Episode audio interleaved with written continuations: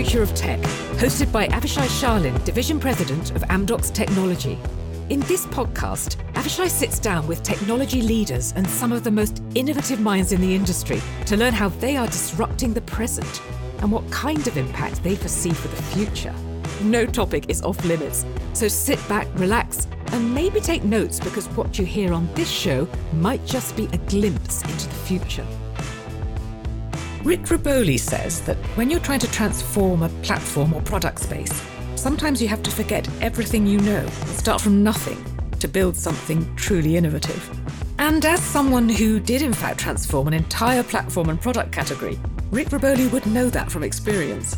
Rick is the Senior Vice President and CIO at Comcast.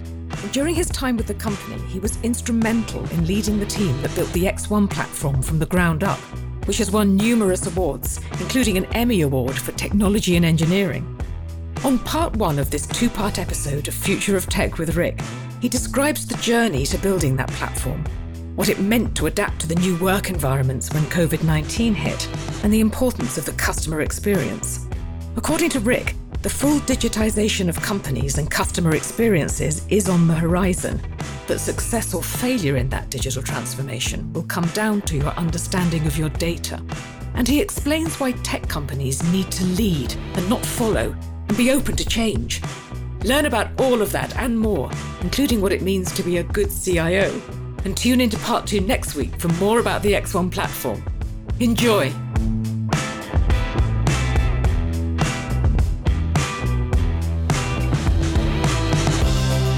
Future of Tech is brought to you by Amdocs Tech. Amdocs Tech is Amdocs' R&D and technology center, paving the way to a better connected future by creating open, innovative, best-in-class products and continuously evolving the way we work, learn, and live. To learn more about Amdocs, visit the Amdocs Technology page on LinkedIn. So, Rick, happy to have you in the Future of Tech podcast. In today's episode, um, I'm joined by uh, Senior Vice President and CIO of Comcast, Rick Rioboli. And um, I think the best place to start, Rick, would be maybe with you sharing uh, how did it all started from your end? How did you uh, started your journey in technology? Yeah, uh, thanks, Avishai, for having me here. This is uh, this is awesome. So where it all started for me, I think, was I I started to geek out a little bit as a kid. And um, I think it all started with Commodore 64 computers and the Apple IIe computer. As a kid, I got both of those. I think in my early years, played with them from a little bit uh, from a gaming perspective, then started to use them for other things, and little by little just got really hooked on computers and what you could do with computers. So, for you, going to uh, to study computer science was the something natural? Yeah, it seemed like a, it seemed just like a natural progression. It wasn't like a big decision. It was um, I knew I wanted to go into engineering. Okay. My father is an engineer. My brother is an engineer. I think we all. I kind of grew up with like an engineering household where we were very sort of analytical people and like to solve hard problems. And then because of my interest in computers, kind of just went into electrical engineering and um, computer engineering, and that whole that whole space just felt natural for me. Yeah. Great. And when did you join uh, Comcast? So I've been with Comcast now for over 15 years. And I remember when I first started, prior to coming to Comcast, I worked for a startup called RCN, which competed against Comcast. And I remember when I first decided to come to Comcast, I said, "Oh, I'm more of a startup guy. I'll come to the company. Comcast's a big company. I'll come for a year or two, but I don't think I'll, I don't think I'll, I'll last more than a year or two in, in a big company. And uh, yeah, uh, this past March was my uh, 15th year anniversary. Great. And uh, ever since then, it's a wild journey in Comcast. Uh, you've you've been through a lot, probably. You'll share with us some of it. So, do you uh, encounter today with young employees joining the company and sharing your view about you know their next career move, or is it something too far away? Yeah, so we we actually started a program about a year and a half ago, maybe even two years ago, called Junior Pipeline. And the whole idea with that program was to start attracting college students in because a lot of times over the years we hired we call them Eng 3s or Eng 4s, Eng 5s, like senior level software engineers. And we, we decided we really needed more diversity. We really needed to bring in more junior talent. Created a program called Junior Pipeline and started recruiting college students. And really a pretty robust, um, over the last year, year and a half, really a lot of our new hires were from, I'll say, uh, early career talent. And um, yeah, I've spent a fair amount of time talking with them, and it's fun. They have a very different perspective, and they definitely bring different viewpoints and different energy. And so it's been been exciting to um, to start to introduce a, a much younger talent into uh, into Comcast. Great. Maybe you should share with the audience because not all of them are North Americans. A few words about Comcast and and what is Comcast all about. Sure, love to. Um, so Comcast is it's really three companies in one at the, at the broadest level of Comcast. It's Comcast Cable, which offers high speed internet, you know, video slash cable TV services, as well as phone service. You know, eh, we have a product called Xfinity Home, which does home monitoring and some degree of IoT, and then also mobile services.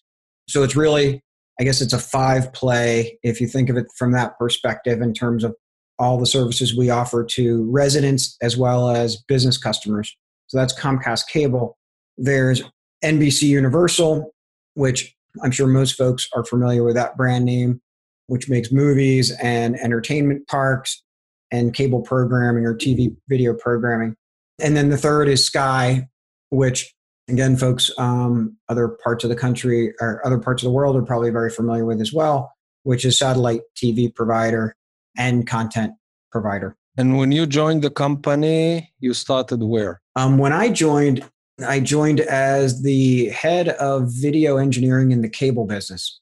So I was running the uh, basically the development team that built up all our video services for Comcast Cable. At the time when I joined, there was no Comcast NBC and there was no Sky. It was just the cable business. And uh, back then, you were dealing with uh, what technology products both yeah at the time i was my team was responsible for building up all the customer facing video products so we were we were building the technology for the the video facing products and at the time our our company strategy was we had just sort of completed acquisition of a lot of different cable companies so we're, we're really focused on how to aggregate all these cable companies into one and then how to optimize the efficiencies of all these cable companies. From a product and technology perspective, I think we considered ourselves to be fast followers. We weren't leaders at that time, just as I was joining the company. And so most of my energy was all around scaling up video, our video products to customers, and how do we take what was built for a much smaller Comcast and how do we scale it out to, you know, 23, 24 million customers. And so we had built at that point in time really focused on a lot of technology around video on demand and how to create this massive library of, of video on demand titles and how to build next generation interactive video products. And today, in your current role, how, how do you tie in? You know, so everybody knows that the CIO position is very technical and, and he needs to understand all the technology related. But on the other end, you need to speak to business people how do you find the challenge of trying to mitigate between the two the business aspects of coming from you know the the business divisions with the uh, heavy technology rooted into our uh, field yeah no you're exactly right and sometimes i feel somewhat schizophrenic because i'll go from one meeting where i'm i'm having a great conversation about business strategy and where we should be going with the business and and having lots of interesting debates there. And I'll go into the next meeting and we're knee deep into an architecture around how we need to break our monolithic platforms and you know migrate towards microservices and what our data architecture looks like because data is foundational to all our architectural principles and and so um, i do find on any given day i'm context switching back and forth but uh, it's also it's also what really makes the job fun because I'm not really, and same for my team. Most of us aren't, my leadership team, most of us aren't operating on just one aspect. We're having to think about both sides of the equation in order to really come up with some good outcomes. And so it's what really makes it fun. I think if I was just in a pure engineering role, I would be bored, or a pure business role, I'd be bored. Having to blend the two together, I think, is where the where it's more art than it is science, and I and I think that's what makes uh, makes the role fun. Yeah, as long as you're not in a, in, you know, painting uh, pictures that no one can understand everything. Uh, that is the again, that's the art. Is is how do you talk to both sides and help them understand the the other perspective? Yeah, yeah. Um, from a, I would call it a more macro level perspective. How how do you see the market evolving in the last several years in terms of the the main powers and and the changes that went through the market and how was it shaped lately? We, we're experiencing digitization everywhere. We're experiencing uh, many changes when it comes to technology. In that aspect, how do you see it? Is it something that is going to uh, continue and push the industry, or is it? Are we past it? Or I see what you're saying. Yeah, no, I I think um, just to give you an example with Comcast, when I had joined the company, the only cus- the way customers contacted us as a company was you picked up the phone and talked to agents. And then if we couldn't resolve customers' questions or issues over the phone, we would send a tech to come visit you in person. And that was sort of our interaction pattern with, with our customers when I first joined the company. The amount of focus on customer experience in the last 15 years is, was first about product and technology and a huge focus on product and technology. Then it became about customer experience. And then customer experience led into digital because we felt like we could probably create the best customer experience. The more digital the company was and the more digital the interactions, we felt we could create some um, great customer experiences that way. And so, you know, we're probably, if I was to give a high level estimate, maybe halfway through our digital journey. I think we've made a ton of progress over the last couple years with digital, and especially ironically during COVID, we we really doubled down on a lot of our digital work through COVID and accelerated a lot of digital roadmaps. But we still have still have a ton to go. So I think when we think about when I think about that general space, I would say digital is going to be a big deal for us as a company to continue to be for the next couple of years. How did you find the, the COVID 19 affecting the way you work uh, organizationally? Yeah, so we we were all working in the office on Friday, and we woke up uh, on Monday morning, and the whole company was working from home. And what happened was it was an interesting time for the company is that we were just in the midst of transitioning to Microsoft Teams. And so as everyone started working from home on Monday, they all started to use Microsoft Teams and we all went from being in person to video conferencing calls. And it actually surprisingly went extremely well. It was a hockey stick of usage in the Teams platform as we as we saw that over the next couple of weeks.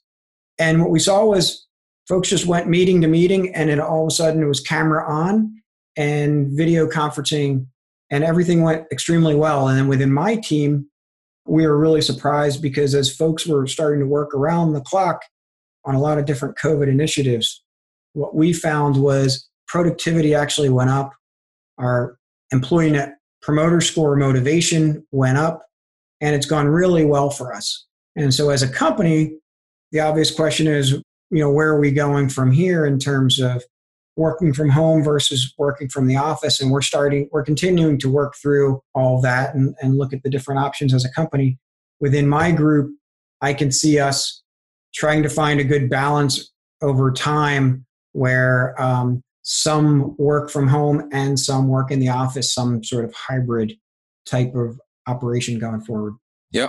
You touched um, one angle, which is the employees. But what about the customer experience uh, when looking at the at the interaction with customers? Did it change due to COVID? Yeah. So when we when when we first went into COVID, you know, the first big challenge was we needed to get all our call center representatives working from home, our call center agents working from home. And there were certain parts of our techs that couldn't go into, there were certain areas, physical areas that were under quarantine where techs couldn't go into the homes.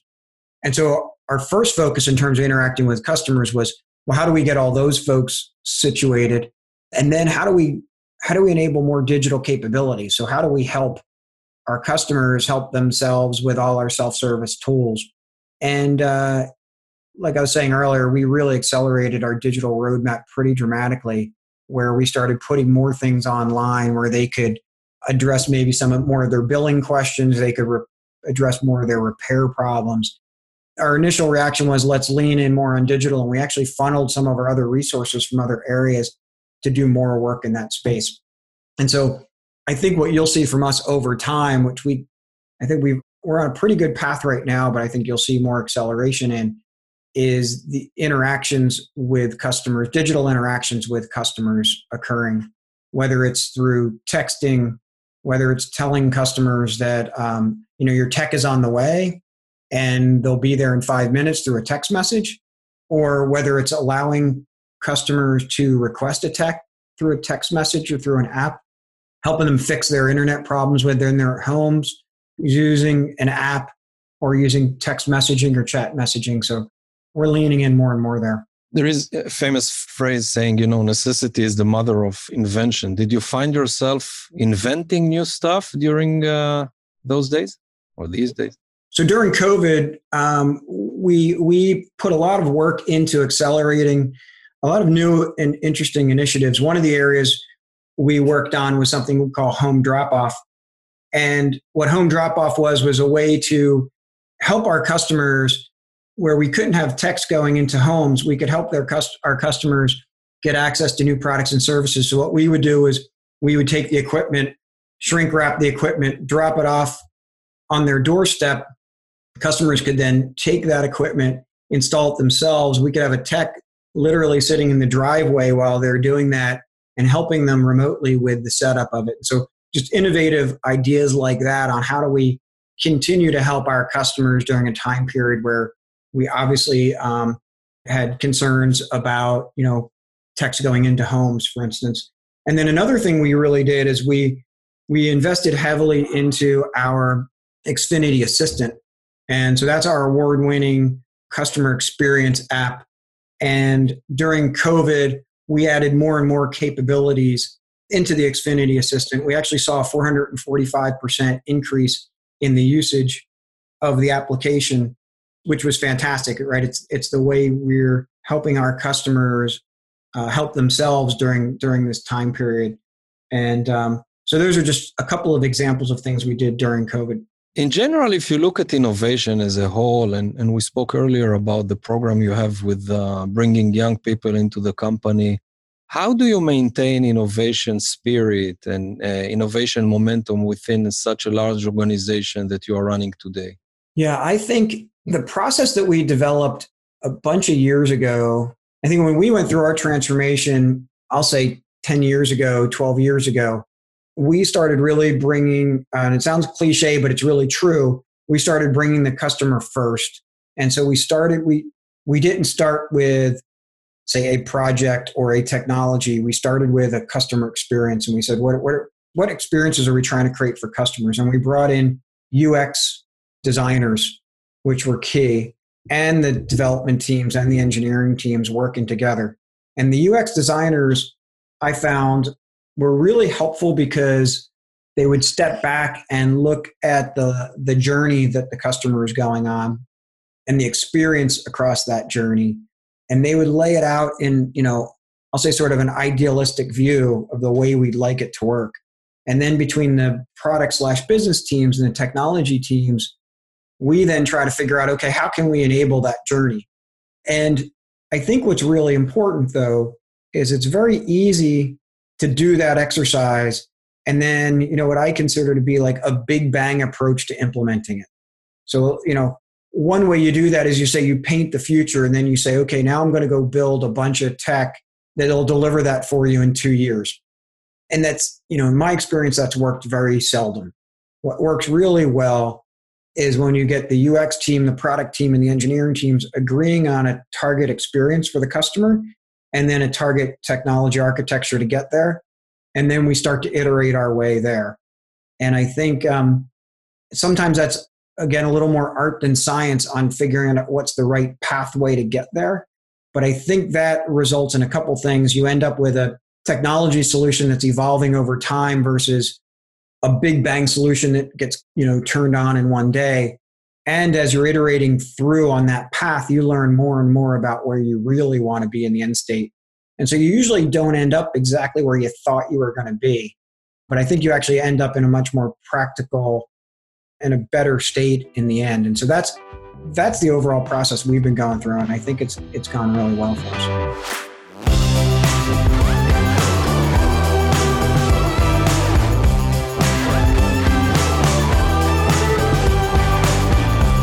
For listening to Future of Tech. If you like what you heard and want more, make sure to subscribe on Apple Podcasts or your favorite podcast app. And if you have any comments or questions, feel free to write to our host, Avishai Sharlin, directly on LinkedIn.